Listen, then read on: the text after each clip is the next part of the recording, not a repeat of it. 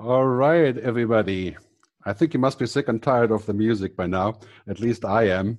I should look for a better loop. I was fiddling around with YouTube Live in the background, but I think it should be working on the on the YouTube URL. Um, maybe Soha can paste the URL in here. I think it is actually up and running, and there's 12 million people already on it. Just kidding. Uh, 12 people on it. so we could use we could use some of your comments here. I'm going to paste the YouTube URL here to everyone, and you can spread the news on social media, please, that we're live and kicking. So today, uh, another session here on uh, with a digital conference. Uh, welcome everybody. This has become a really, really hot thing once a week.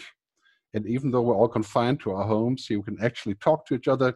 On my end, I can safely say I've been talking more to people than ever before, which is an interesting twist.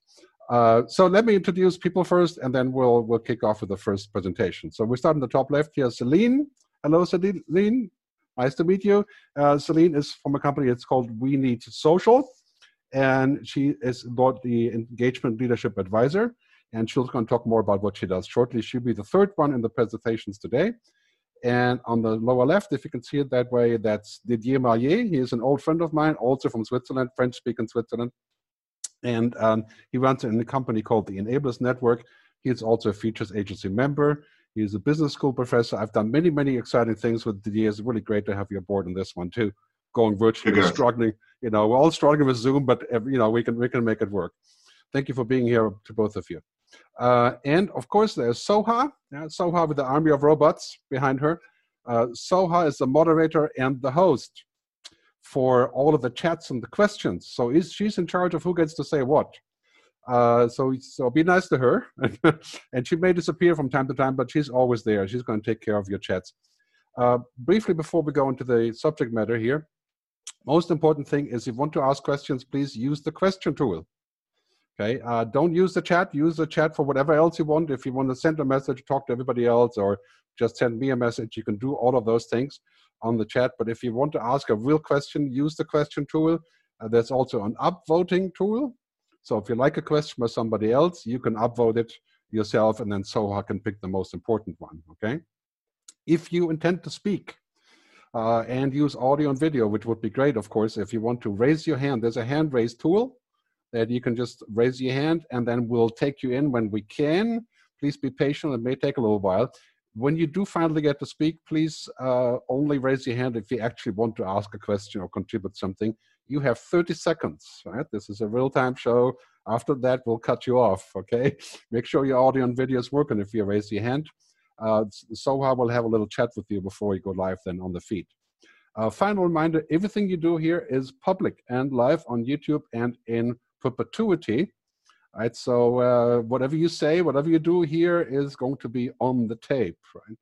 Uh, so it's great to have you here. Let's let's dive in, unless there's any urgent questions. Oh, there's already one question. That's good. Whatever you do, don't hit the end meeting button. That's on the lower right down there.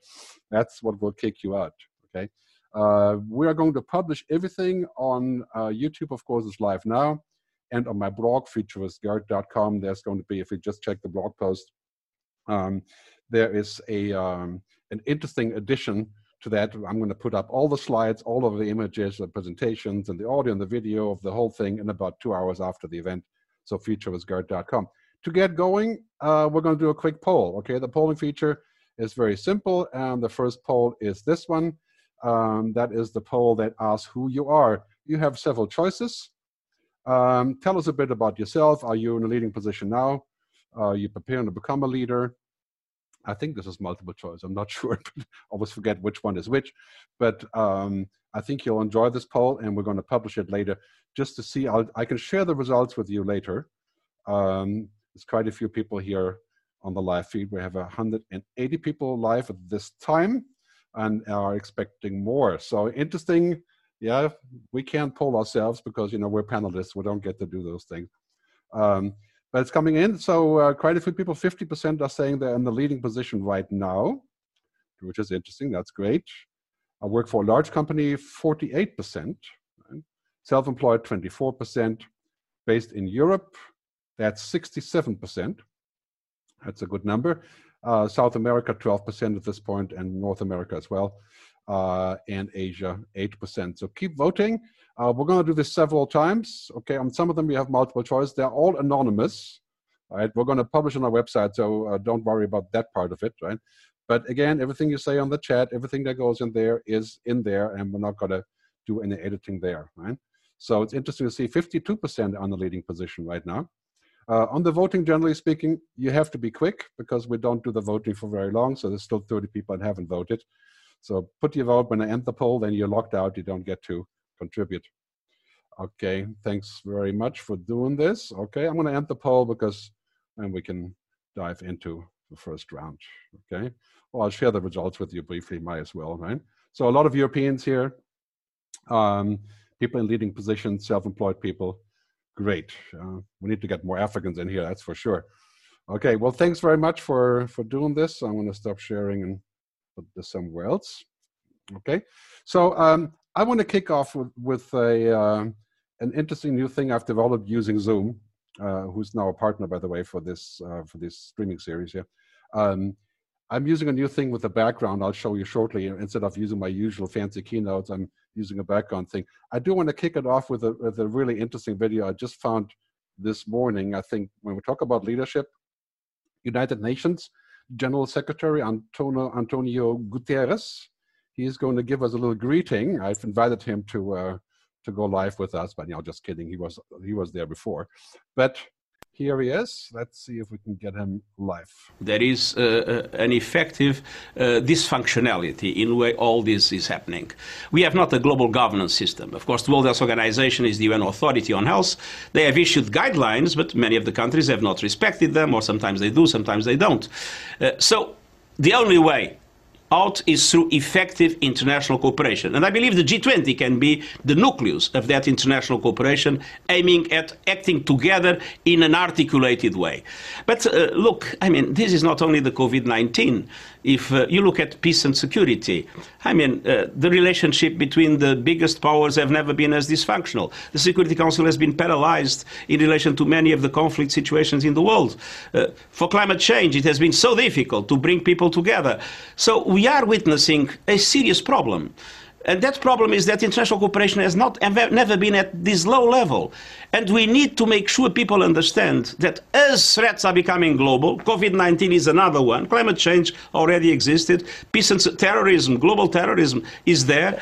As these threats are becoming global, we effectively need to have a very strong commitment to international cooperation and to strengthen multilateral institutions. I know this so, um yeah, pretty pretty hefty message as far as leadership is concerned.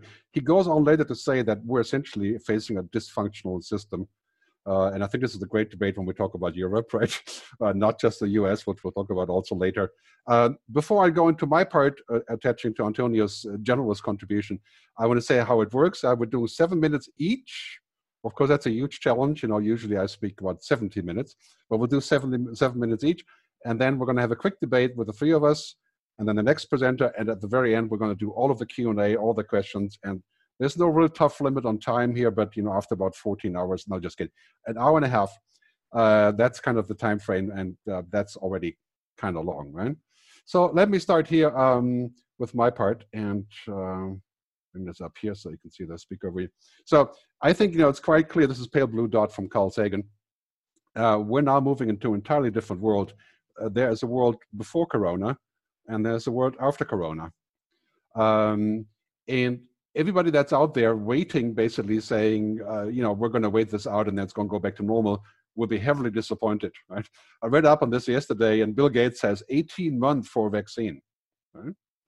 Uh, other people are saying two years for kind of an economic discovery uh, recovery.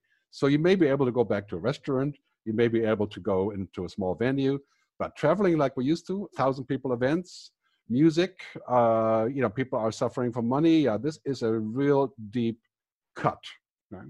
And this cut requires leadership. It requires us to do things that we didn't used to do before, like this, right? This is what we're doing now, right? So we are working remotely, which is bizarre when you think about it, uh, because it's very hard to actually connect with people. Uh, you know, like I do usually on stage, I see people crying or, or, or falling asleep I can react to it here, but I can't see you, right?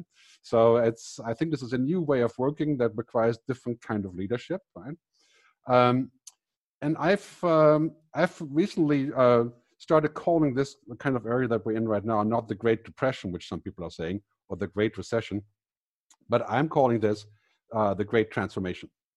I think we're going to take all the pieces of the ecosystem that we had before money, healthcare, government, security, safety, energy, and all of that is in the process of reboot, right? Just imagine, for example, the role of government. You know, how dramatically that will be enlarged in the future, whether we like it or not. I mean, that's of course, if we have an autocratic government, that could not be such a good thing, right? But the role of government is growing, right? And this is crucial. I think we can expect that to be a major, major thing in the future this sort of great transformation of things that that's coming. And I think it's really quite clear. This quote here from Milton Friedman, which I don't usually like quoting, uh, but Milton said this years ago in I think the 60s, right? Only crisis produces real change. And when that crisis occurs, the, the actions that are taken depend on the ideas that are lying around. And that's what leadership is to me the ideas that are lying around today, we have to put them out there because this is the time where people are going to say, what is lying around, right? What can we do that is different than before? We're not going to go back to the old normal from last year, no matter what we're saying in terms of economic projection. There's so many things, like, for example, once people are used to working from home, you know, will they continue to work from home? Yes. Yeah. Do they have to ask their bosses for permission? Yeah. And then, of course, we have huge power shifts in politics, right? I call this the Suez moment for the US. You know, the Suez moment was in, for the UK in the 50s uh, when they uh, didn't react correctly what happened with the, with the Suez Canal, right? And then afterwards, the UK was no longer an empire. Right? And now we're here in America, we can safely say uh, America will no longer be an empire for, for many, many reasons, right? But for reasons of saying, how did they react to this crisis? I mean, we'll talk about that later, right? But losing leadership, right? losing leadership on this topic is the Suez Canal moment for the US. And now we have uh, Harari, for example, the Israeli author. He writes that uh, in this battle against the virus, that uh, humanity lacks leadership and I would say that's partly true and partly not true, but uh, it's a little bit polarized right now. But I do see people coming out and, and taking leadership that I didn't expect. Uh, and also positive things. Yeah, but generally speaking, that is a concern, especially for us here in Europe, right? This is the European map, just in case you didn't recognize it, right? So Europe, right? I mean, this is the make it or break it moment for Europe, right? I mean, what we need, in my view, is unconditional solidarity to show leadership to absolutely everyone. $500 billion in all kinds of whatever they come up with, uh, yeah, that's not going to be enough. It's $2 trillion in the US, right? I mean, we're going to have to figure out how to take leadership, and the, the, commission needs to really get on with it, right? And the Germans and the Dutch, and you know, it. We need solidarity, right? This is true leadership in the age of crisis, because this kind of idea that I've talked about for years, right? This is either going to happen now, which I think it will, right? Or it's going to crumble because the, the Commission and the European government really has to make sure that we feel united. Right? If you can say one thing about America, right? Americans usually do the wrong thing. This is what uh, the right thing. That's what Winston Churchill said. But after they've exhausted all other possibilities, which is an interesting quote, right? So you can see they have two trillion dollars now coming in funds, right? And this is by and way, this is kind of like you know we are dumbstruck, we need to really step this up and come together as, as a UMP nation because in the end, this is what is defeating the virus, right? Global collaboration, leadership in healthcare, leadership in science, believing in science. You know, this is sort of gotten lost in America to some degree, right? And that is the future of you know connecting with each other. Look at this stat here from um, Statista. Right? Half a billion people could be pushed into poverty. This is why I don't think we're going to go back to normal. Right? I mean, here in Switzerland, we don't have poverty on, on, on you know, in that in that way that you have. But think about Brazil, India, Nigeria, right? And that wave of COVID is just about to hit them. We're going to need some serious leadership to equalize and create equality after this, right? This is a huge opportunity, but also clearly solidarity over money, right? That's a tough one for Germany, for example, given what what has happened in Greece before. Uh, so the other thing that's coming after COVID is this, right? I mean, we, we have to be sure that this is the next big crisis. It's going to be another pandemia. Of course, we will have those. but climate change is a thousand X of the challenge of Corona. And it's right here. Right? Now we're learning how we can do emergency things like stay at home. The next thing is going to be climate emergency, right? Carbon taxes for flying, and that is going to take a huge amount of leadership, right? Imagine just politicians, public officials, mayors, right? ourselves. And you know, clearly climate change is the next big thing, right, coming up. So yeah, I would safely say that the future is not an extension of the present, right? No matter what you think of the present as being good or bad, the future will be different because all of the conditions are changing around it, right? Uh, and right now, I would say, as a futurist, you know, right now is that is the time where it's almost impossibly hard to say anything about the future, right? Because it's all up for like, you know, short-term change. Uh, could go either way, but I think we need to have leaders that understand the future political leaders, practical leaders, business leaders. And when you watch Bill Gates, for example, uh, he's been on on various shows last week. You could you can clearly realize that that he has an idea of what's coming, right? An intuition, an imagination, right? Not just a calculation. And here's the good thing, right? In the world's fight against corona, female leaders are showing the way this has been a fantastic thing in the last three months. You know, not just Merkel, but but of course Jacinda in New Zealand, and then of course Finland, Sanna Marin, Sanna Marin in Denmark, in Belgium, right? in Iceland.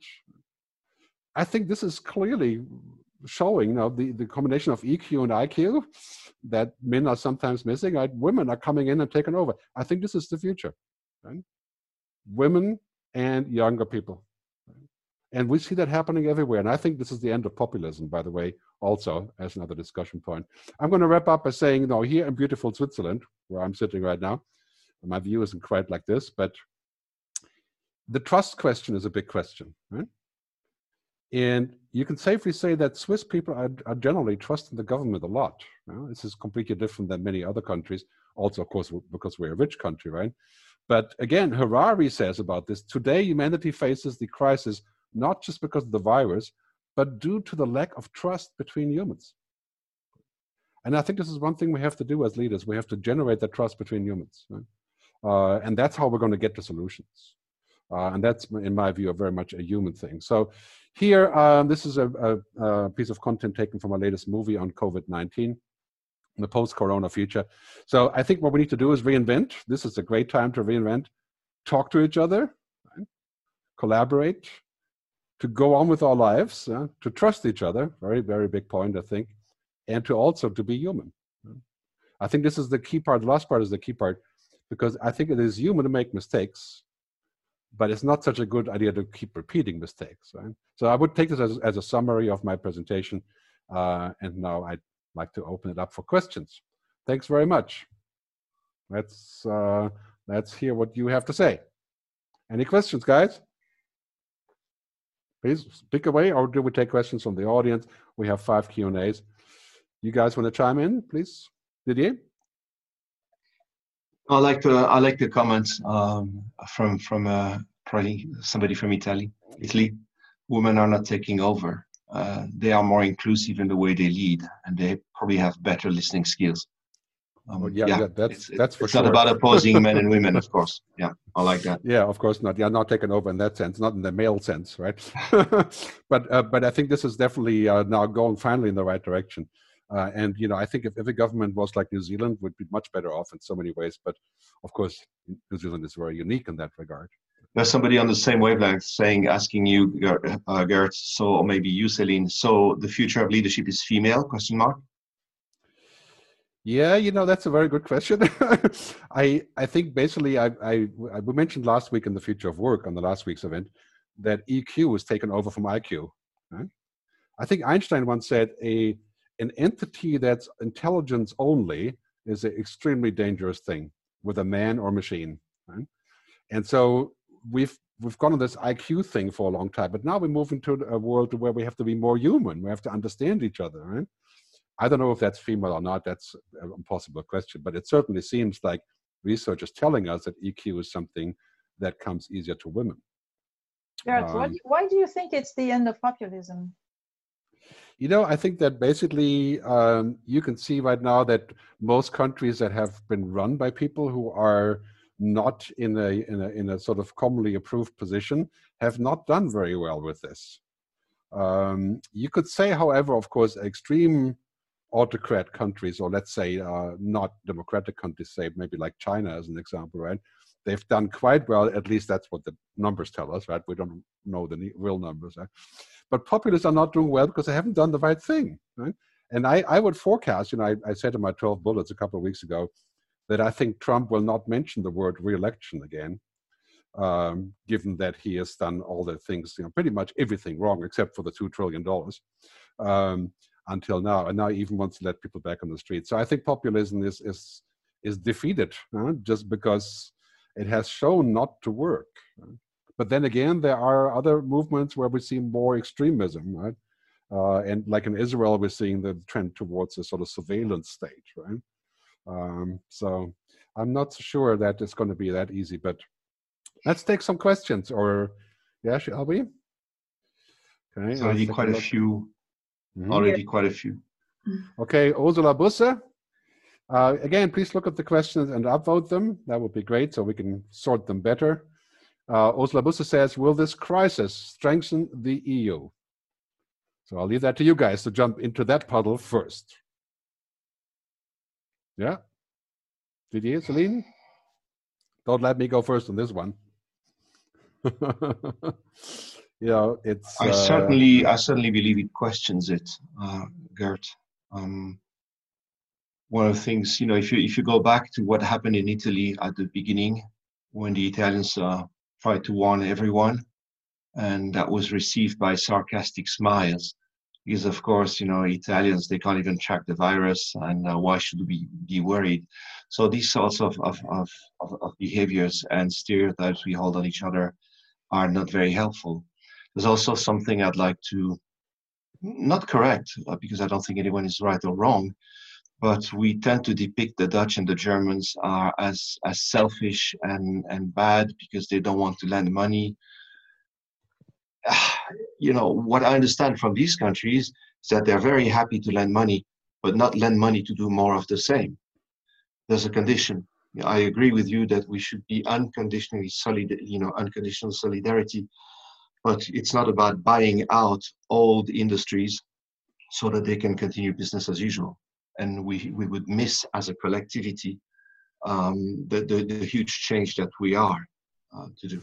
Yeah, but I mean, I think you know, look look at the reality of things. I think if we do not have unconditional solidarity and eurobonds and funding of the same size or larger than the U.S., then what are we going to have in return? Right, it's crime, terrorism, immigration. Uh, uh, people with trouble, people out of work, 50% unemployment in Italy, and on and on and on it goes, right? How good could that be? So for me, it's more like, uh, yeah, it's probably a lesser evil, you know, if we just move ahead and, and, and do what needs to be done uh, and then figure out how to strengthen. I personally think that Europe will come out uh, out of this crisis as what I call the United States of Europe, but it will be very painful. Right? I think that whole debate is that's clear, and that's going to be the next year and a half, right? So uh, yeah, you have all different positions on this, but it can't be the North versus the South. You know that is just yeah, and I think you know here in Switzerland, of course, you know I'm German, but I live in Switzerland, so we're we're watching from the sidelines. Yeah, Celine, you have a comment? I'm holding my breath. I'm uh, um, I'm uh, terrified of what could happen if solidarity didn't take over uh, selfishness. Um, the European ideal is uh, such a beautiful and historically relevant one. It means so much uh, to peace and prosperity, and it would be, but it has already been harmed uh, over the last 10, 15 years. Um, so I, I'm really not sure that in this time of deep crisis, um, we we can see already all problems being solved. I'm hopeful though. I mean, I'm, I I want to be hopeful. So I'm I'm still holding my breath. I can't be optimistic at this stage. Yeah. I really don't want to be pessimistic. Well, to, to tick off that question, Didier, do you have a comment there? Uh, no, well, if you are going to build on on Celine's point, I'll let you build because I think that's then a good question for both of you. Yeah, there's quite a few good questions hard and hard ones too. I, I tend to think that this is a make it or break it moment for Europe, and I would like to do everything I can to contribute to the making it, because in the end, I think that's our only choice in Europe is to go into the future, is to go united. Um, and so this is, yeah, definitely a point that we need to look at. Uh, uh, th- there's a question that relates to this, right? The second one from Anwar J- Junabjoy says, "Do you honestly think that we'll be more human, or is it just a short phase before we return to proper winning?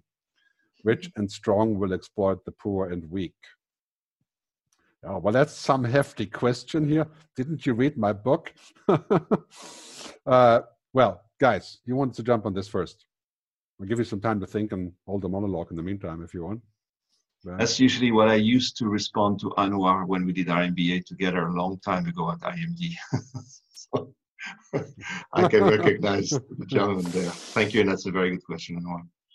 Yeah, well, I, I, I think I think what's happening right now is first, I think we're finding out that it's important to be human, right? Talking to each other, seeing each other, connecting to each other. That's why we're doing these things for free, right?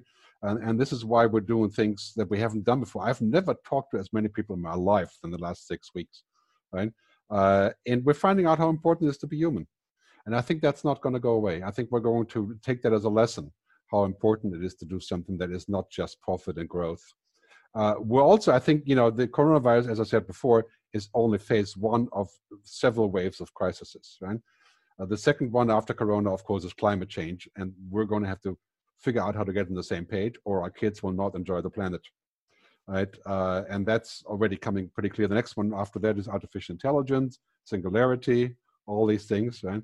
So I'm convinced that by pressure of things going wrong, we can corral together. We've pretty much always done that, actually. Yeah? I mean, look what happened in Nagasaki, Hiroshima, right? I mean, one of the worst incidents in humanity after the event, we said, you know, we don't want everybody to have a bomb and then have 2,000 more bombs. Let's find a way to regulate. And we finally had the Non Proliferation Treaty, which nobody liked really because it was spoiling the business. Right? Nevertheless, it has worked. Right? Yeah. So, yeah, I, I, I have hope there. Right? And I think the future is us and the choices we make. It's not some abstract you know reality coming out of nowhere. It's each and right. every one of us. And what who do we vote for? What do we how do we consume? What do we decide? You know it's our choices. I suppose to some degree it depends on whether you think that humans are good or bad by nature you know I always get back to that same question mm-hmm. uh, and i believe in, in general we, we will do the right thing after we exhausted the other options but I, I generally think i think that we are capable of doing things that are good for all of us. That's my belief, but of course, it's a philosophical question that will take a lot longer to debate than pulling out the jar of whiskey behind us. But so uh, anyway, uh, if you wish to talk, you can do so. Don't be shy. Raise your hand, and then uh, Soha will take you in. Uh, hand raising tool is somewhere in here. I, I think it's under more uh, or on the iPad on the top left, just raise your hand if you want to speak, then we should be able to get you in here. Um, great, so we'll take the next question, and then we'll go on to the DA, right? So, um, good question number seven, Christophe Baliso. How do you build trust when sensible arguments are no longer heard?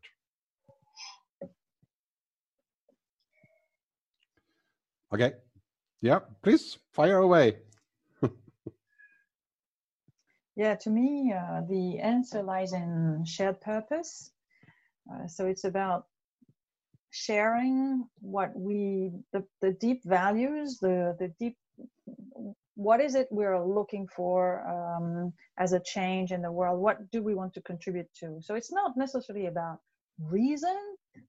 I, I can have lots of rational um, arguments for a case or against it, right?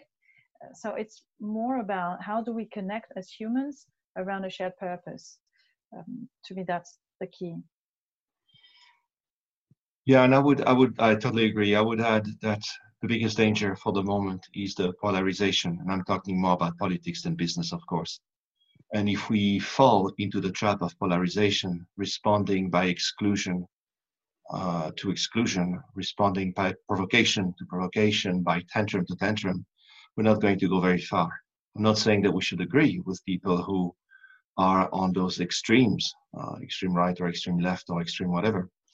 But it's a, it's a, you know, these people are trying to say something. They are talking about their concerns and their fears. So one thing we should do as leaders I, I always say there's a big difference between understanding and agreeing, but trying to show respect, understanding, understand the fear behind, and and and construct with them the way to the future, this shared purpose that you rightly so talk about, uh, Celine. That would be my my response.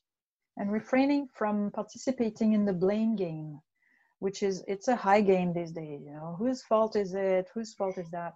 And I myself try to refrain from going there because I don't think it's helpful at all. Yeah, I think you know, uh, from my viewpoint. Um, how do you build trust? I think part of that has to do with storytelling. And, you know, of course, that's my background being a musician and, and so on. You know, I tell stories this, but I think it's really important that we tell stories that get people's attention, not just on the intellectual level, right? I mean, you can't build trust to making an argument in spreadsheets. You know, it's like uh, you, you, build trust because you touch people in some way, right? And trust isn't digital. And trust isn't an app. It's not a download. It's not on YouTube. It's not on Amazon. It's not can't be purchased, right? You have to build trust, you know, by by creating stories and then backing up the story with good arguments and touching people a little bit deeper. And I think this is one of the things that we are doing now. We're building trust and that we are actually we want to contribute. And this is also why we're doing these events right? To build trust and not just in us but in, in each other. So that's an important question. So let's move on to the next presentation. Again uh, the hand raise tool. I'm going to take a look to see if that's actually active right now because i don't see anybody raising hands which is quite unusual. Usually we have full of hands. But uh, let's go to didier please didier uh, show us uh, your take on leadership in the future Thank you very much, Gerd. I hope you will soon see my screen. Yes, you should skim it. Do you see my screen now? Yeah? All good. So good morning, good afternoon, and good evening to some very courageous amongst you. Anwar, you're one of them, uh, for, for joining us.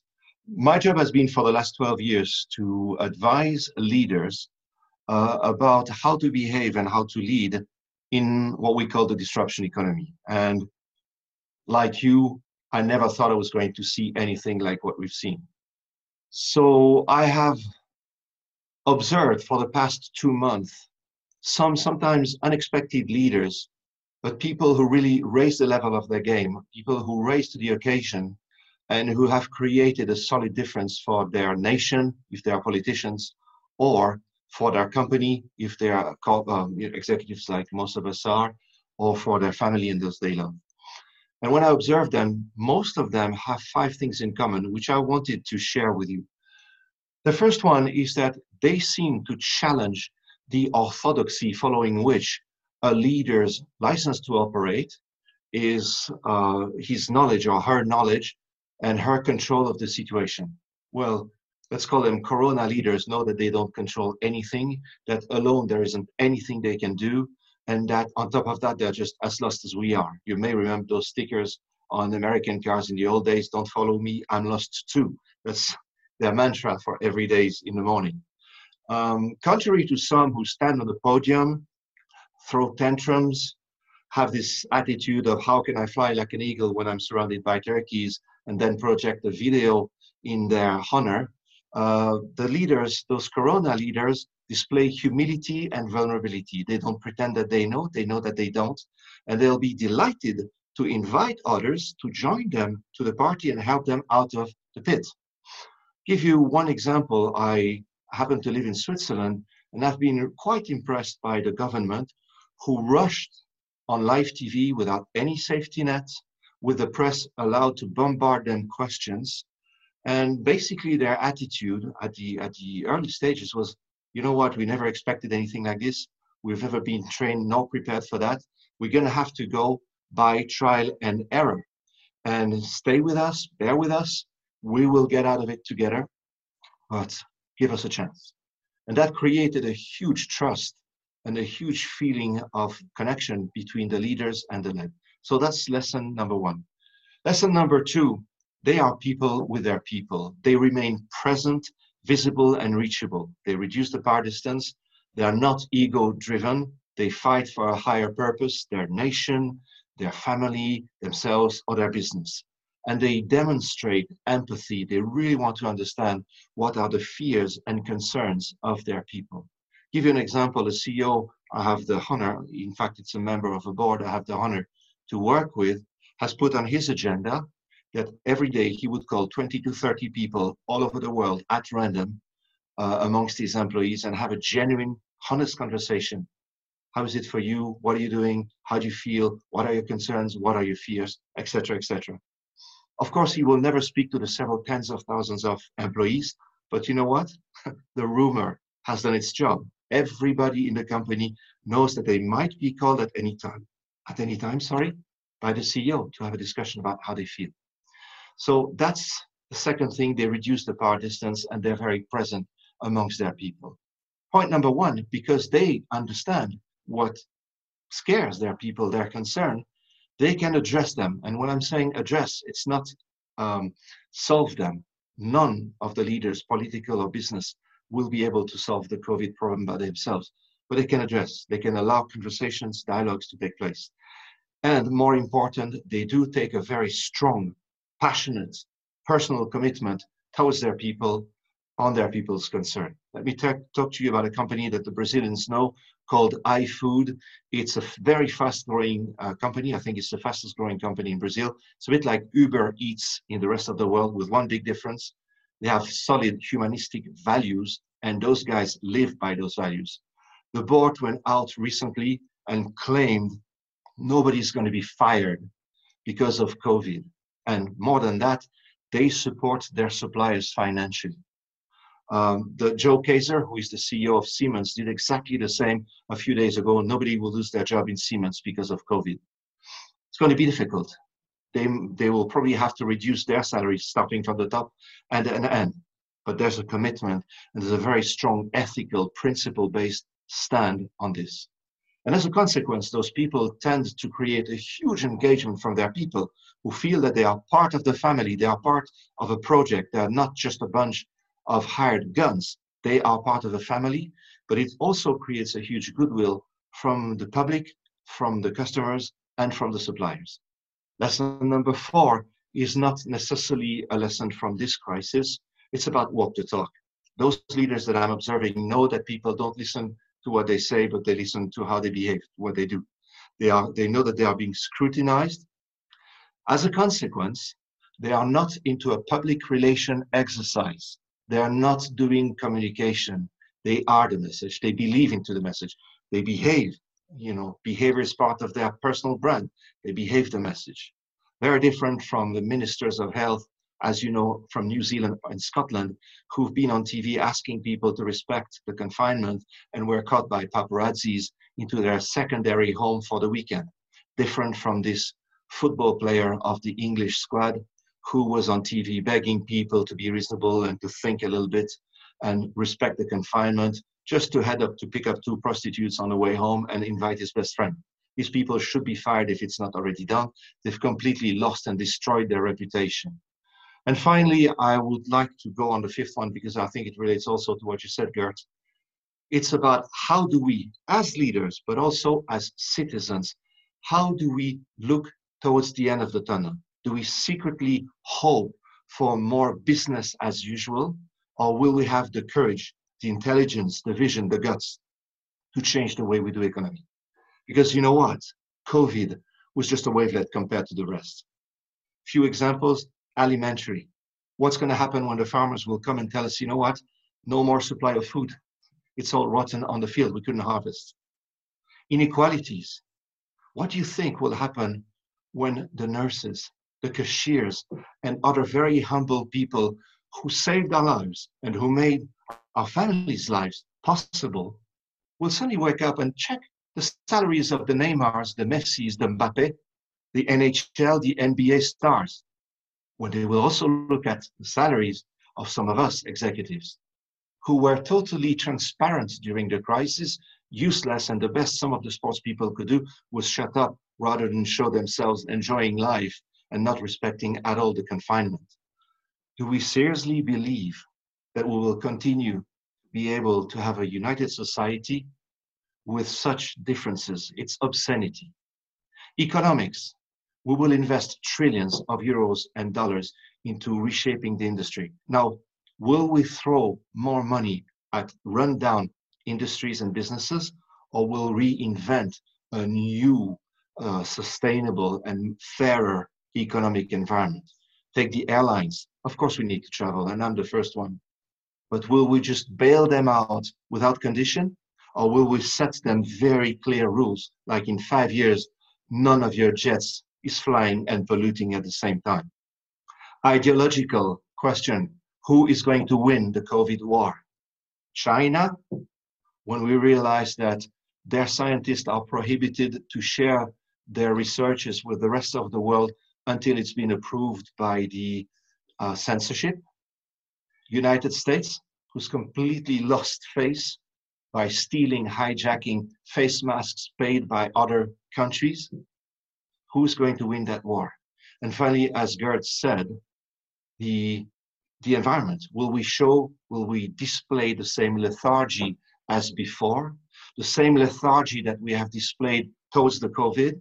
And it's interesting to see that the presidents and prime ministers who are climato-skeptics were also the most, the most COVID skeptics before it started. And now we see how dearly a price their people pay. Or will we take it seriously, preempt the crisis because that tsunami might be far worse, as Gerd was saying, than the COVID-19. This is roughly what I've seen. Let me quickly summarize. Those I nickname them Corona leaders, lead even when they don't know. They reduce the power distance.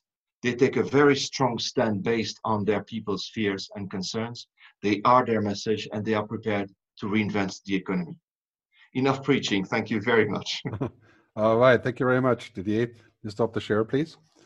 Yeah. Uh, yeah. So, I mean, this is obviously a huge challenge. I, I take heart from something that I we've observed in this current crisis. You know, we have, in a way, uh, agreed on things that we would never agree upon normal circumstances, like staying at home or not working or sharing our money or you know, providing an act of solidarity and so on.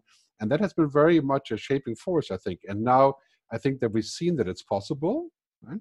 And we've seen that, you know, for example, in many countries, there is, in fact, a kind of universal basic income now, because the government is footing the bill. It's a UBI uh, of some way or the other, right?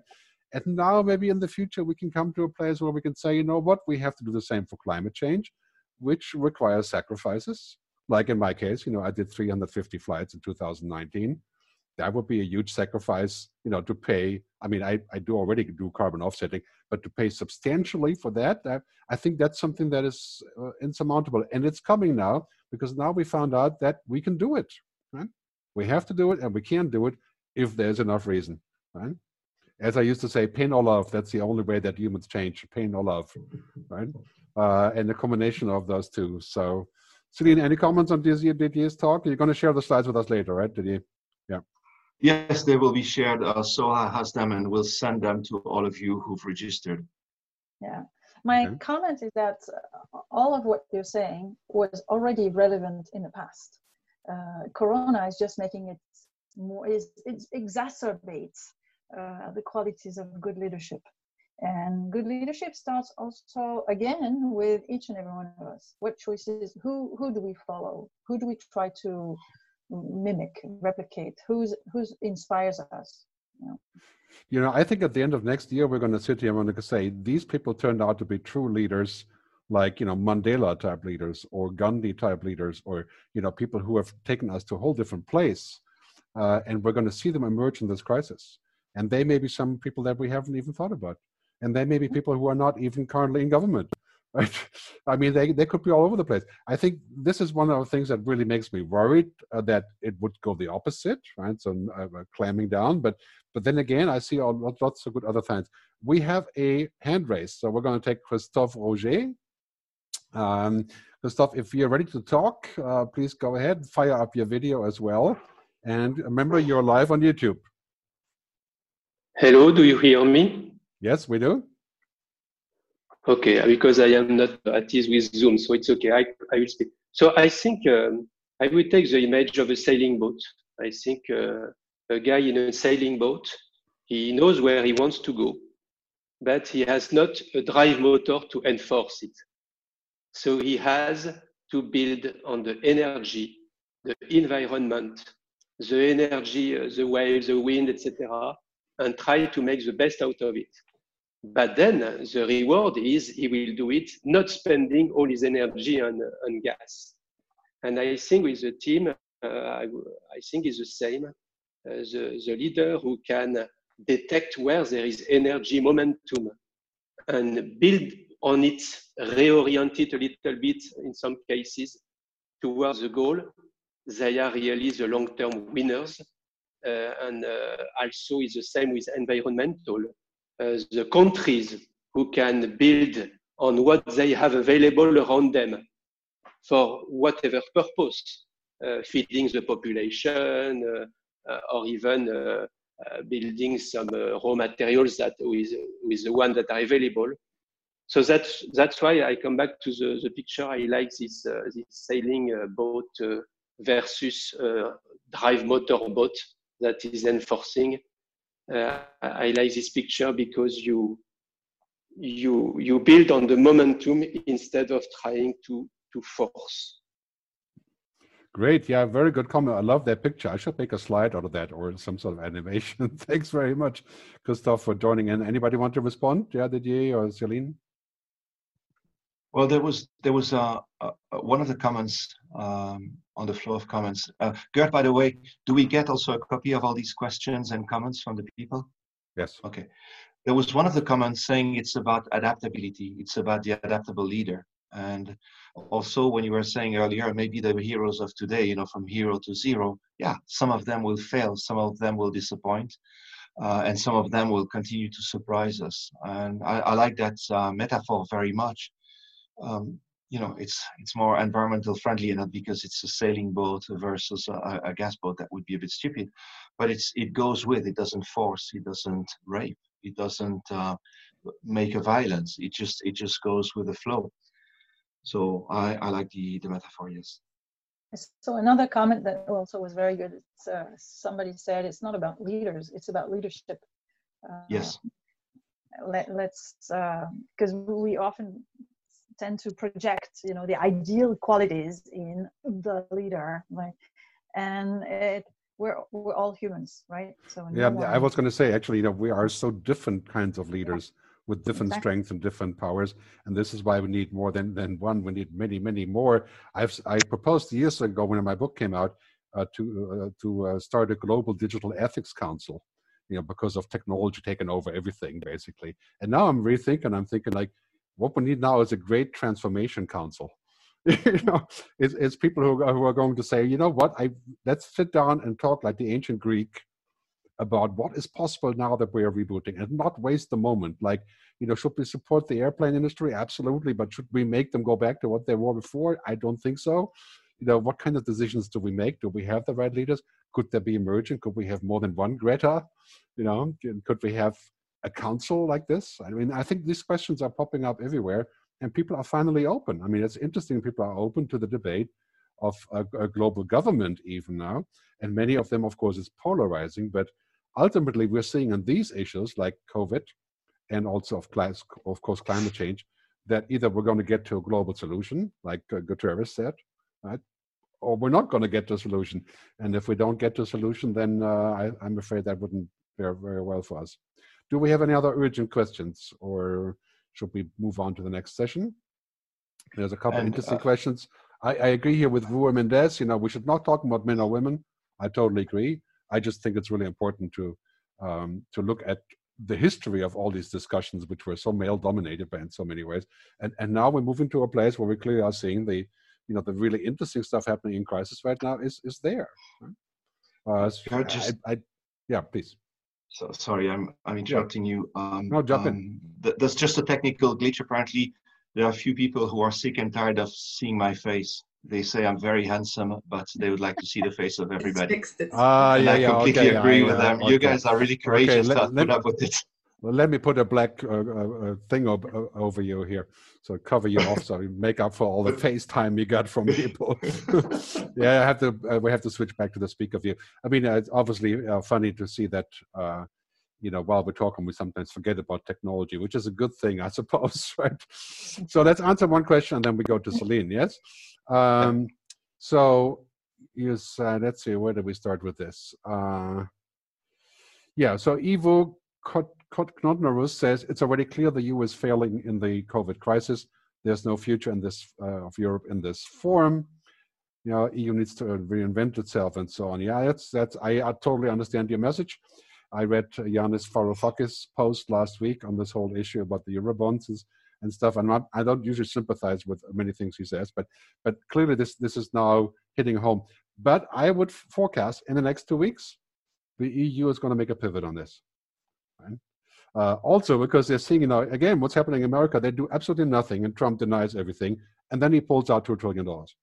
Know, and and what we have in Europe is exactly the opposite. We did everything right, like in Germany, Switzerland, uh, Scandinavian countries. It, you know, we we flattened the curve, but now we're not pouring out the money.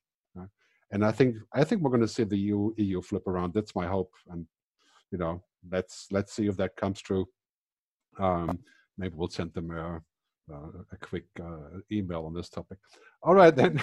So uh, Celine, please take it away. Thank is there one question from Steph coming? I think Soha is having somebody, yeah. Who? Uh, Soha is. Oh yeah, there's there's a there's a hand raised. Yeah, do you want to take it? Steph Verbracken. Okay, please fire away, Steph. If you are allowed to talk, you show video. That's good. Keep it short, please, and to the point. Yeah, sure. I was wondering whether you have a vision on how democracies might uh, evolve, uh, knowing that now you know we go to uh, voting polls every four or five years, and um, well, with the, the time now at hand that uh, this crisis will probably take, and the years it will take to you know overcome this uh, economic uh, um, crisis. How do you see democracies evolving? Because I think in a four to five year span, not much can be done. If if ever you know um, parties change, uh, visions change uh, every four or five years. It's going to be impossible to have a clear leadership uh, towards a certain goal, in in, in my uh, perspective. Mm-hmm. Anyone? But you know, my, my view on this is that I envision some sort of a digital democracy.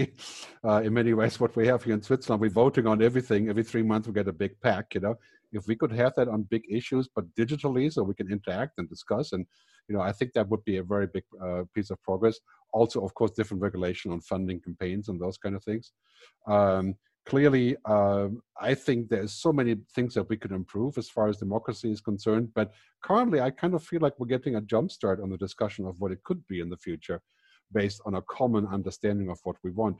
This is one of the key issues i think when you talk about government.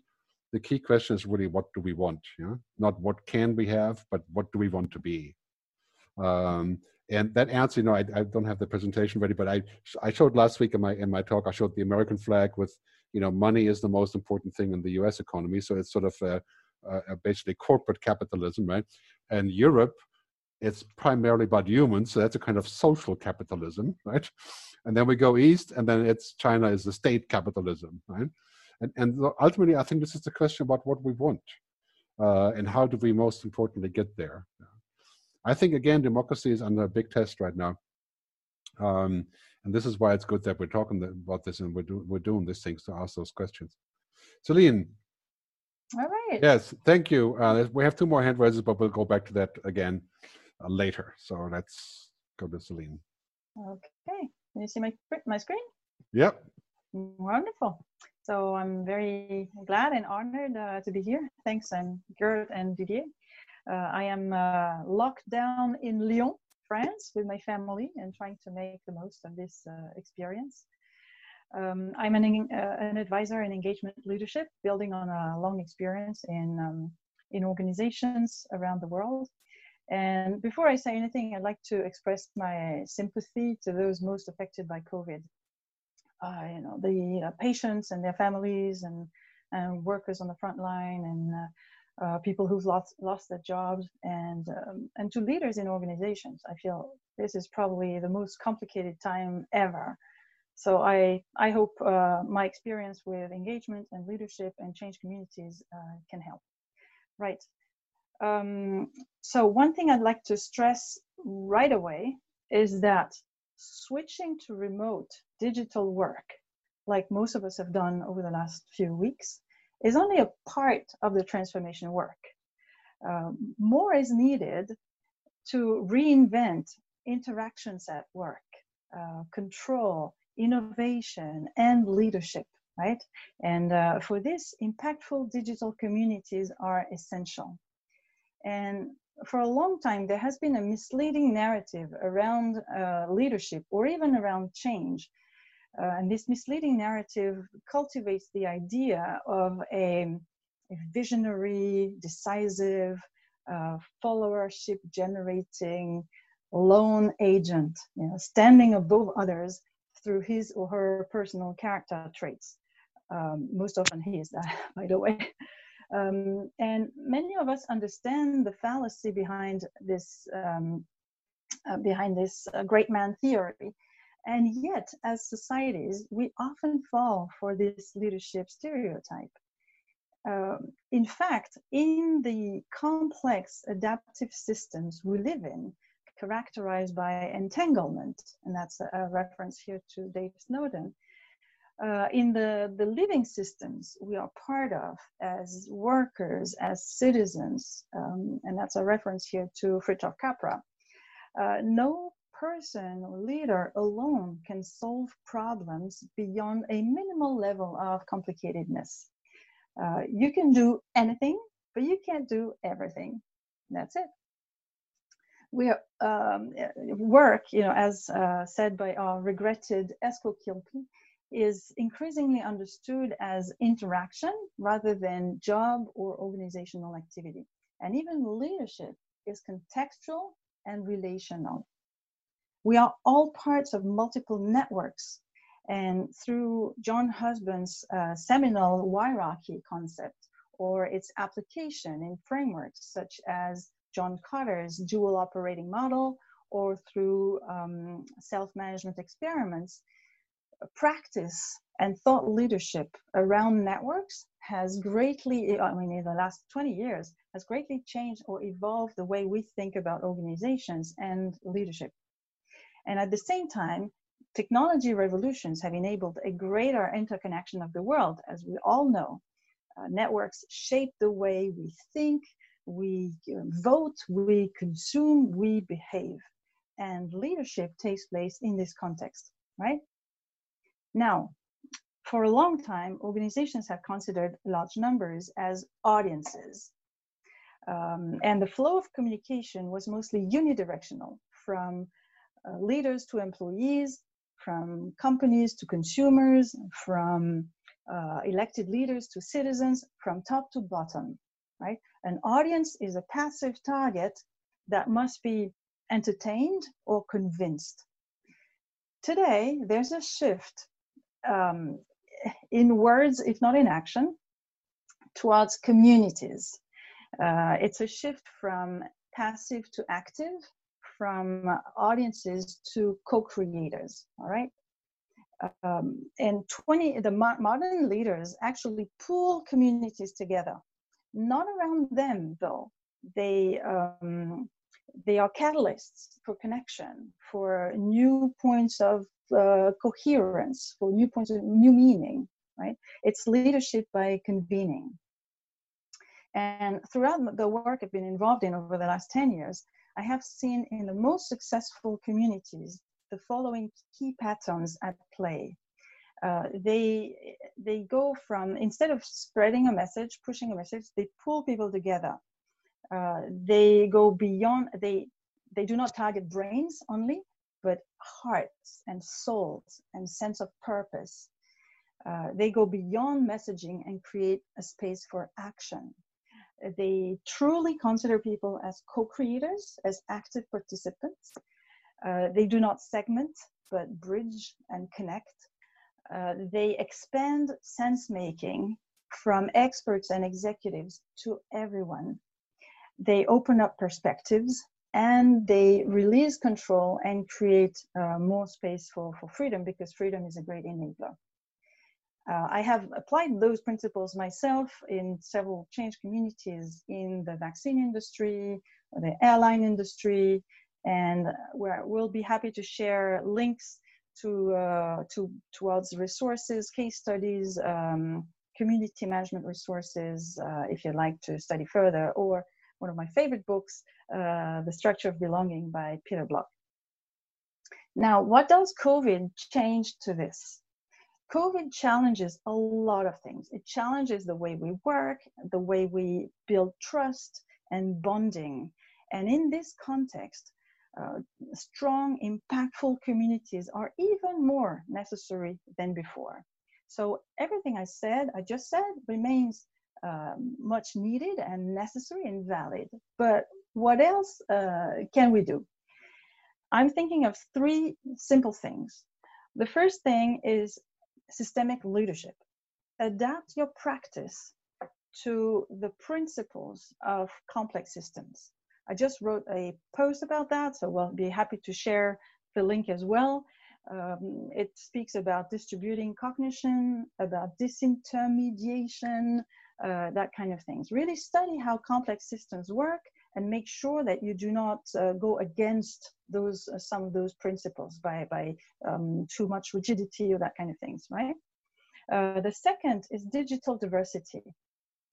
Leverage a broader range of digital tools. Uh, going digital is not just about doing Zoom calls. It is time to use asynchronous channels, enterprise social networks, wikis, etc., for all they can do. That is a lot. Use this opportunity today to reinvent conversations, to reinvent how you interact and do business together. And third, pay attention to the quality of your presence. It is not about being there or cheerleading anymore. It is about injecting a lot of life and a lot of energy in a system that is being cut off by physical distancing.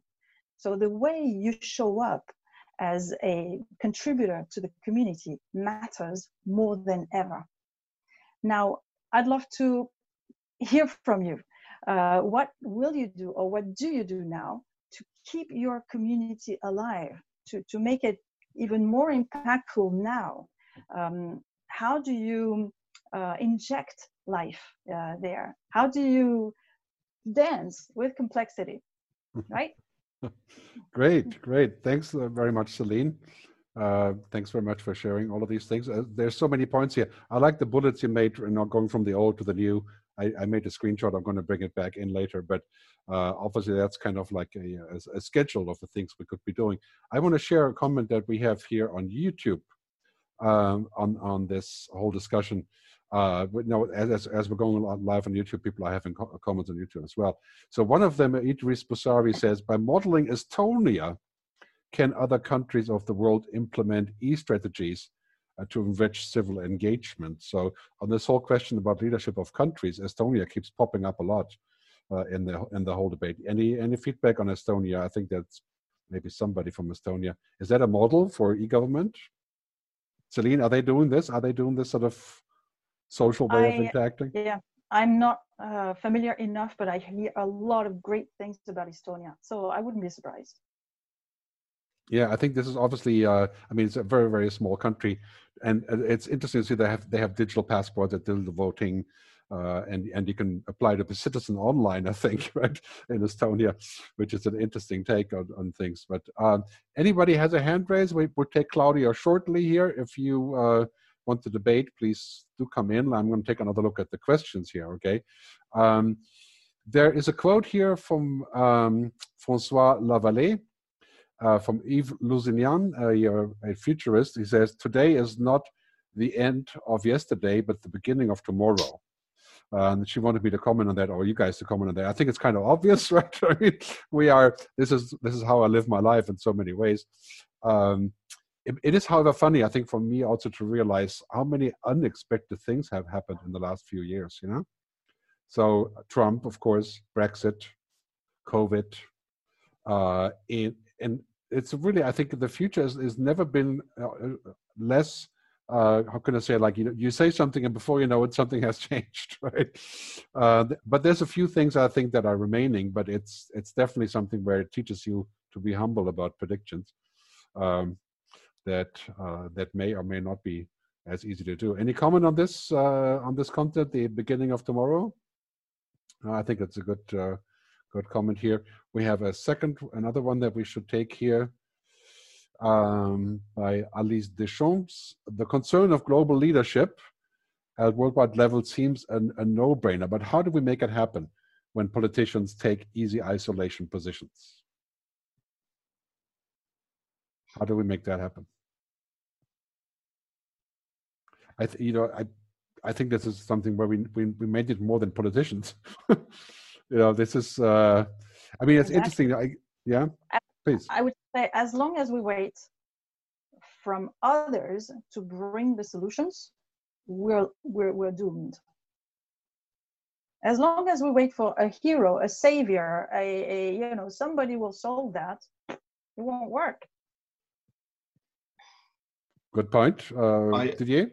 Yeah, I really agree. I it reminds me it's a slightly different topic, but I think it's at the end it's getting the same place. I've done a piece of work for a big Brazilian company on uh, ethics uh, because they were plagued by lack of ethics, people stealing, blah blah blah. And um, the short study I had done showed that taking Europe as a as, as the point of reference, a bit egocentrically, uh, countries that had gone uh, over the crisis of 2008, 2009 and we're back to decent numbers, were also countries where there was a very high civical sense, and countries that were still struggling with the, the crisis and still in the reds with their budget, were a country where noticeably corruption levels were higher. And you know, when you study that in discussion with the, with the people, it's it has a lot to do with education and with exemplarity. Um, so going back to respond to that question, um, totally agree with Celine. We can't expect others to do it for us. We have to do it. We have to do our job not only as leaders but as citizens, and and educate people around us, um, role model, and that that's going to be the only way, and and uh, the sole way I can see. And once again, I remind you not fall into the trap of polarization because then then we're stuck. Great. We have a, we have a talking request here, Claudia. Are you there? Are you ready to yes. roll? Hello, okay. hi, good afternoon, everybody. Thank you very much for this very informative webinar. And Celine, thank you so much for your very profound analysis. I've known you for a long time, and it's really a pleasure to follow you in your in your curve and your evolution. I really, really appreciate it. I wanted to just comment and ask you a question on your second point on the digital diversity, uh, which is so relevant. I mean, we have all seen uh, to a different degree, you know, from one week to the next we were all thrown and propelled into all these new tools. Um, some companies were already, you know, digitally uh, developed. Others they were struggling and they had to set things up.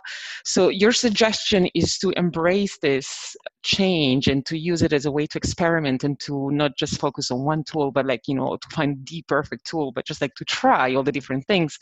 And I understand, I understand that, but um, isn't there a risk also that you know there might be too much and too many.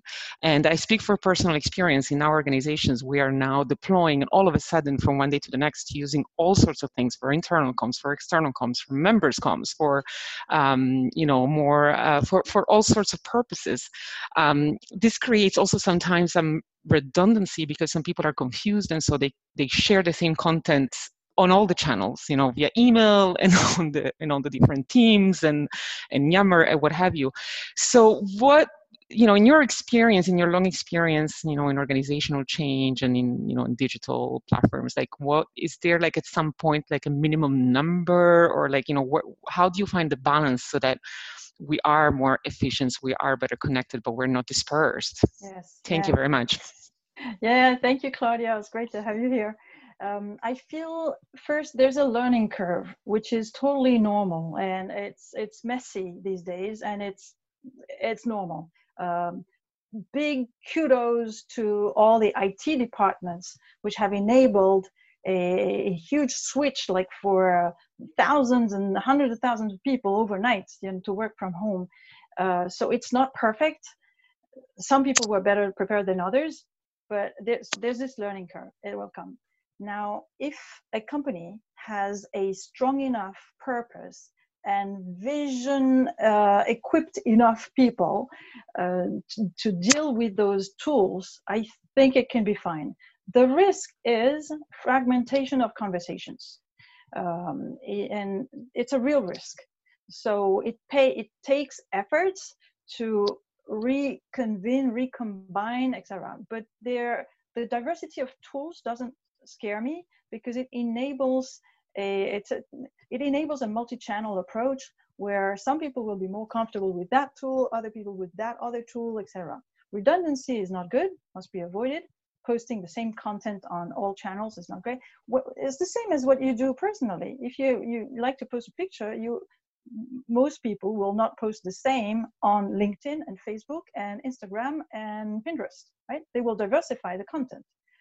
So that's it, and it comes with learning, with with habits, experiments. So I'm, I think this will be the case as well in, in organizations. But definitely, we need to move away from pure Zoom, uh, presential, uh, synchronous conversation because that's exhausting. People will die, you know, out of that. It will create so much more burnout than uh, than expected. So it's not good. So we need to to learn about everything else. There's much more tools for collective intelligence. Yeah, if I can chime in here, you know, I think it's really important to see that uh, technology will not be the savior of anything, right? I mean, you know, it's so funny. The last seven years, I, I, I get thousands of calls about speaking about digital transformation and all that stuff, right? But in the end, these are just tools, right? And I can use a hammer to build a house, or I can go, I can go kill the neighbor. You know, it, these are just tools. So technology is not going to save us from the things that are wrong. The big thing is about culture. I think Peter Drucker once said, uh, "Culture eats strategy for breakfast." In which case, I would say culture eats technology for breakfast. Uh, this is all about culture, how we interact, and every company is different. You know, I used to be a musician and I played many bands, and every band is like a little country. You know, a, a little company. Everybody's completely different, and then you go this band, and there's a completely different pecking order and people are improvising, not improvising.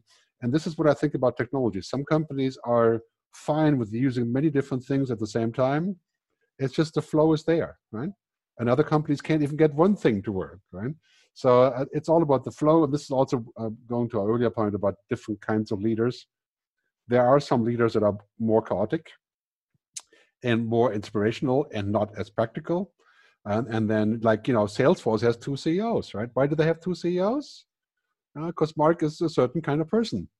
Yeah, and he realizes he's not the other kind of person. So they have two CEOs, right? They have two leaders. Right? And I, I, think this, I think it's something that we need to think about the future of uh, of work and how we um, how we uh, collaborate. I want to do a poll, and then there's a, a few more hand raised here. Rod Cartwright will take you next, so please do get ready. Um, we'll do the poll first, and then we'll go to Rod. Okay, so get ready with your video and whatever you got cooking there. So this poll is about leadership during the crisis. How do you feel about current leaders? Um, you have multiple choices here. There's 10 questions. So we'd like to know how you feel. This is actually a very good uh, connection with everything else that has been said. I, I, just saw on YouTube a comment that says, "Will it be the bureaucrats that win, not the not the population?" Right? And of course, this is a standard question about the European Commission. But let's uh, see what your feeling is about this. Uh, please go ahead and vote. Yeah, don't be lazy. Pull out your finger. Uh, so we can see right now. Okay, yeah, keep up the voting process. So um, the possible answers of lack in leadership, uh, the crisis, maybe less of a crisis in Scandinavia or New Zealand, my favorite pet example by now. Very nice place to go, by the way. so, yes, it's like an island of something else there but you know, no chance to go there for quite some time, I don't think. So keep voting, please, and I will I will close that. Uh, uh, I will close that and um, share the results shortly. So 93 people have voted. Keep up the voting, please. Please, please keep up the voting. Right now is a, a lot of consensus here. The EU is really lacking. Yeah, that's kind of the analysis of the day, I suppose, right? Um, this crisis a total reset and will empower. What's the rest of the sentence? I can't even see the rest of the sentence here. Um, so we'll leave that hanging. Um, and the other one is that it's totally clear we are lacking leadership right now. Um, but you know, it's it's uh, this is an interesting result, and I think I'll make it public here very very soon. Um, before we go to the talk. And by the way, we'll publish the polls also, of course, on the website futuristgerd.com shortly. While we're still waiting for the poll to wrap up, Celine, uh, can you tell us where people can find out more about you? Sure, they can find out more about me on my website, which is dot, dot, uh, weneedsocial.com. Okay, and uh, Didier? And there's a French version, by the way, weneedsocial.fr. Oh, okay. Uh, people can find me on my website. It's either Didier, um, how do you call it? Um, middle bar, Marlier, M A R L I E R.com, or our company's website, enablers with an E and not with an U, enablersnetwork.com. and otherwise, as some of you already know, be very, very careful. There's another man running around with the same face as mine, but he's not me. He is the most famous BDSM porn actor in the US, and his name is Mark David. So don't confuse us both because we look very much alike, unfortunately. Yeah, how can there be anybody else with with your face? That's not possible, right? And doing that job right. no.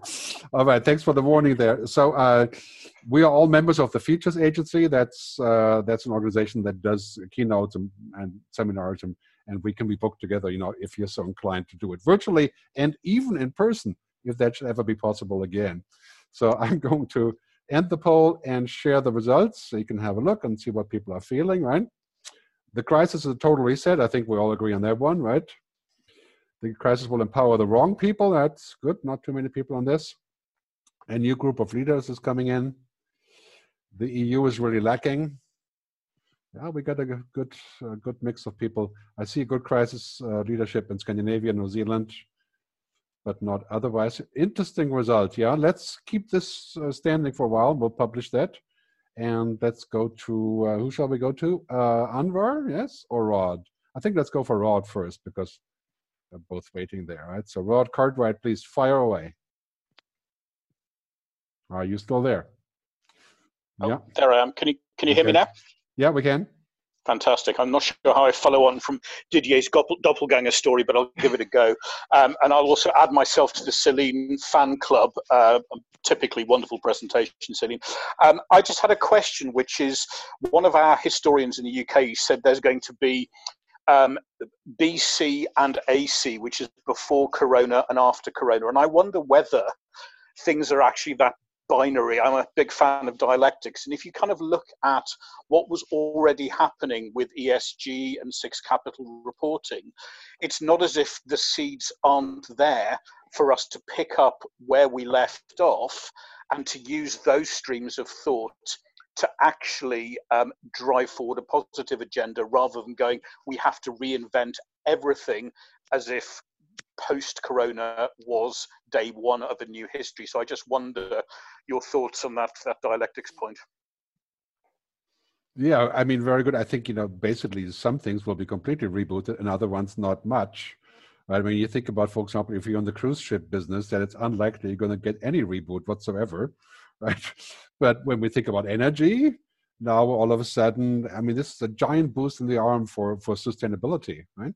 Because we're finding out a we can do with less right?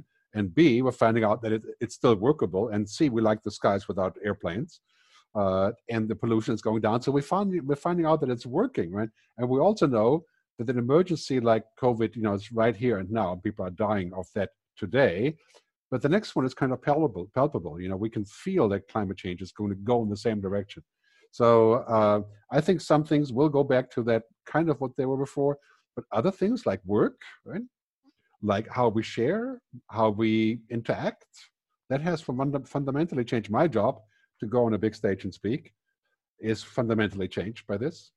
And I don't think I will go back in any sort of large way anytime soon, maybe in a couple of years, but I will probably never travel in the same way again as, as I used to because the whole context is changing. Also, on that note, before I uh, pass on to you guys, I think we're now seeing the end of oil as one of the major outputs of this crisis, right? The oil price is down, down, down, down. People are divesting. And now we're finding out, yeah, this is something we have to do. We have to get out of oil and gas as part of this discussion about the crisis. You know, it, it'll be painful, but we can do it. Uh, and that has become much more tangible. So some some industries will never be the same, and other ones have a chance of recovering in different ways or completely reinventing. So airlines, yeah, it's one of those topics. You know, you don't know what to think about that one. Other comments from you guys? I feel a number of good things are born from this crisis, uh, like the intentionality, uh, the efforts we put in connecting with others or reconnecting with uh, families, friends, etc. So I think this this is something that will leave a mark into the way we behave, we we interact. Um, I, I hope uh, it will not be balanced by selfishness or you know when the crisis gets deeper um, people in putting themselves switching into a survival mode. I, I hope not. I hope this intentionality that is being um, born out of this crisis stays. And how will it um, affect and, and shape you know the, the kids the teenagers who are going through this crisis as, as young people i don't know but i'm very curious to see that yeah, I think uh, a summary for me would be basically, yeah, I think it will be before and after Corona in good ways and in bad ways. Mm-hmm. Um, but I do see it as a major sort of reboot of thinking. And also, as Celine was saying, I think we're now finding out there's certain things that are really important to us and, and, and they've come back into focus. And we're not going to just forget about it. Yeah, I, I think that is my hope that we have a driver there. Let's take another question from Anwar. Uh, if you're there, Anwar, please uh, fire away uh, and then we go back to the to the uh, to the questions as so, well, and then we're going to wrap up in about eight minutes. So my my my question really relates to the leadership issue, right? So we've talked about how there is a lack of leadership on the political side, and then we've talked about how there's a lot of leadership available on the corporate side, on the NGOs, etc. Um, I don't see, and my question to you is really, how are you going to see a change if we don't change political systems? Because you've got incompetence in politics and you've got competence in corporate. Obviously politicians are incompetent because they have, they have never run anything. And anybody who's a politician only hires people who love him and then he takes over a job where 50% of the people want to get rid of him and he's never had that experience how do you manage people they, they don't have the ability so, how is political change going to happen? Because I don't see any change happening positive from COVID unless we see a political change and we bring competence into politics. I'd like to say yeah. there's a lot of incompetence in the corporate world too. yeah, I can I can attest to that one. That's not unique. Uh, uh, yeah, Didier? Yeah, thank you, Anwar. It's nice to hear you. It's been such a long time. Um, I, I, also think you know, I don't disagree with everything you said. I also agree with, with Celine that incompetence is also widely shared in other places, um, in professional sports, in, uh, in, in, in corporate businesses. Um, I also believe it's um, it's a matter of of where we are. Um, Gerd has named some of them. I've seen really really competent people in the public sector. Giving you an example, and somebody here is going to say Switzerland again. I'm sorry, that's where I live, although I'm Belgian, Brazilian, everything you want. Um, you know, in Switzerland, for example, the government decided to lend uh, several billions to the businesses that were just about to die from one day to the other. But rather than keep that in the hands of the administration, which would have made a chaos of it, can you imagine? Suddenly, thousands of businesses asking the public sector, the, the, administration, uh, for, for a loan of money to read their financial statements, etc., would have been a mess. What did they do? They said, no, no, your banks know you. We'll support the banks. Go and ask your bank. Your banker will lend you the money if he thinks you're worth it, and he will not if he doesn't think you're not worth it. So I'm just giving you that example, saying, well, it's it's not everywhere the same. And going, I, I think there is hope. Uh, in New Zealand, uh, I heard now in Estonia, uh, in Belgium, in Switzerland, in you know, in Korea, in, in Taiwan, in many other places. There is hope, even in the political world. In in all the the emails, uh, sorry, the blogs I write, which are on the stone, that what you've just heard, I'm always impressed that there's an increasing number of people agreeing and willing and wishing to do something about about the future. And I think we're going back to the same point, hence let's not wait that the politicians change something. Let's let's make the change ourselves. And I know it's an easy way out, but I don't I don't have a better way. We have a good comment here from Willie Schroll saying that you know we have to be careful of wishful thinking. Uh, clearly, I mean, of course, this is my this is the disease of my job. Uh, it's that you know we we want desirable future, so then we wish to create it, and that becomes wishful thinking sometimes. But but I think that uh, if we if we go a little bit into the future and we're seeing the most likely things to happen from this crisis or in general, you know, then we can go back and build the future that we want. Know? As Celine was saying earlier, the future doesn't just drop down on us you know it's not something that is done somewhere in space you know. It's, it's something that we make every day. We want different politicians and we have to stop voting for the other ones. Uh, we have to pull their plugs and we have to get active and, and say no I, I always say that every politician should have a driver's license for the future. Every politician should pass a future test. You know how many people could pass that? Uh, whether it's their fault or not i think you know larry lessig in the us uh, suggested a uh, a, a, way of funding politicians from a public fund so we stop corruption. Yeah. i mean all these things are are yeah and why do we have bolsonaro and people like this who are obviously not looking in the right direction not pretty much anywhere right? I mean there is something that gets them into the flow of things you know and that's something that we can work on. You know and this is why we have some countries where it's worse and other countries where it's where it's better. But generally speaking i do i do see a positive trend. Look at the list of politicians i showed earlier yeah, and I also believe we can also run for election if we want better politicians. Then, then let's get our hands dirty. Uh, but also there are other uh, areas for political action and change in the corporate world, for example, is a deeply political kind of work. Uh, or change in your local community or etc you know so there's there's not just one space, which is the national election space for political action. Everything is political. We have one more hand raise. We'll do that, and then we'll do a final poll. Please don't go away. Stay tuned. We're not going to have commercials, but it kind of sounds like it. So, Katie, Katie Atienza, are you there? You can pipe in and and do video as well if you're still there. Katie? Yes, I'm here. Okay, good. Please ask your question. I'm sorry. Uh, I think I made a mistake. Huh? Donc, uh, I didn't want to take it. So sorry for that. okay, don't worry about it. We'll put you straight on mute and go to the questions uh, to the to the poll. So we have a final poll coming up, and this is where we would uh, like to know how you feel about the event, uh, and uh, what your feeling is about how this could work. We are working very hard in finding a format that will work for our clients, for speaker agencies for ourselves and for all the members of the Futures Agency uh, to figure out what the new format is behind all of that online stuff. I mean, right now I'm getting about 50 invitations for webinars per day. So I'm sure I'm sure you're in the same position. This is why we're trying to make a bit of a difference in how we use these tools. So again, um, the final edit of this uh, conversation will be live on YouTube in about two hours. Uh, that's gerdtube.com. It's the shortcut for my YouTube channel um, and on my blog feature with GERD, G-E-R-D, like gastrointestinal reflux disease, you know, kind of the same. Uh, in fact, I'm the second rating on Google after the disease, which makes me proud. Uh, so uh, keep up, uh, keep up the voting here. That's very good. 85 already voted.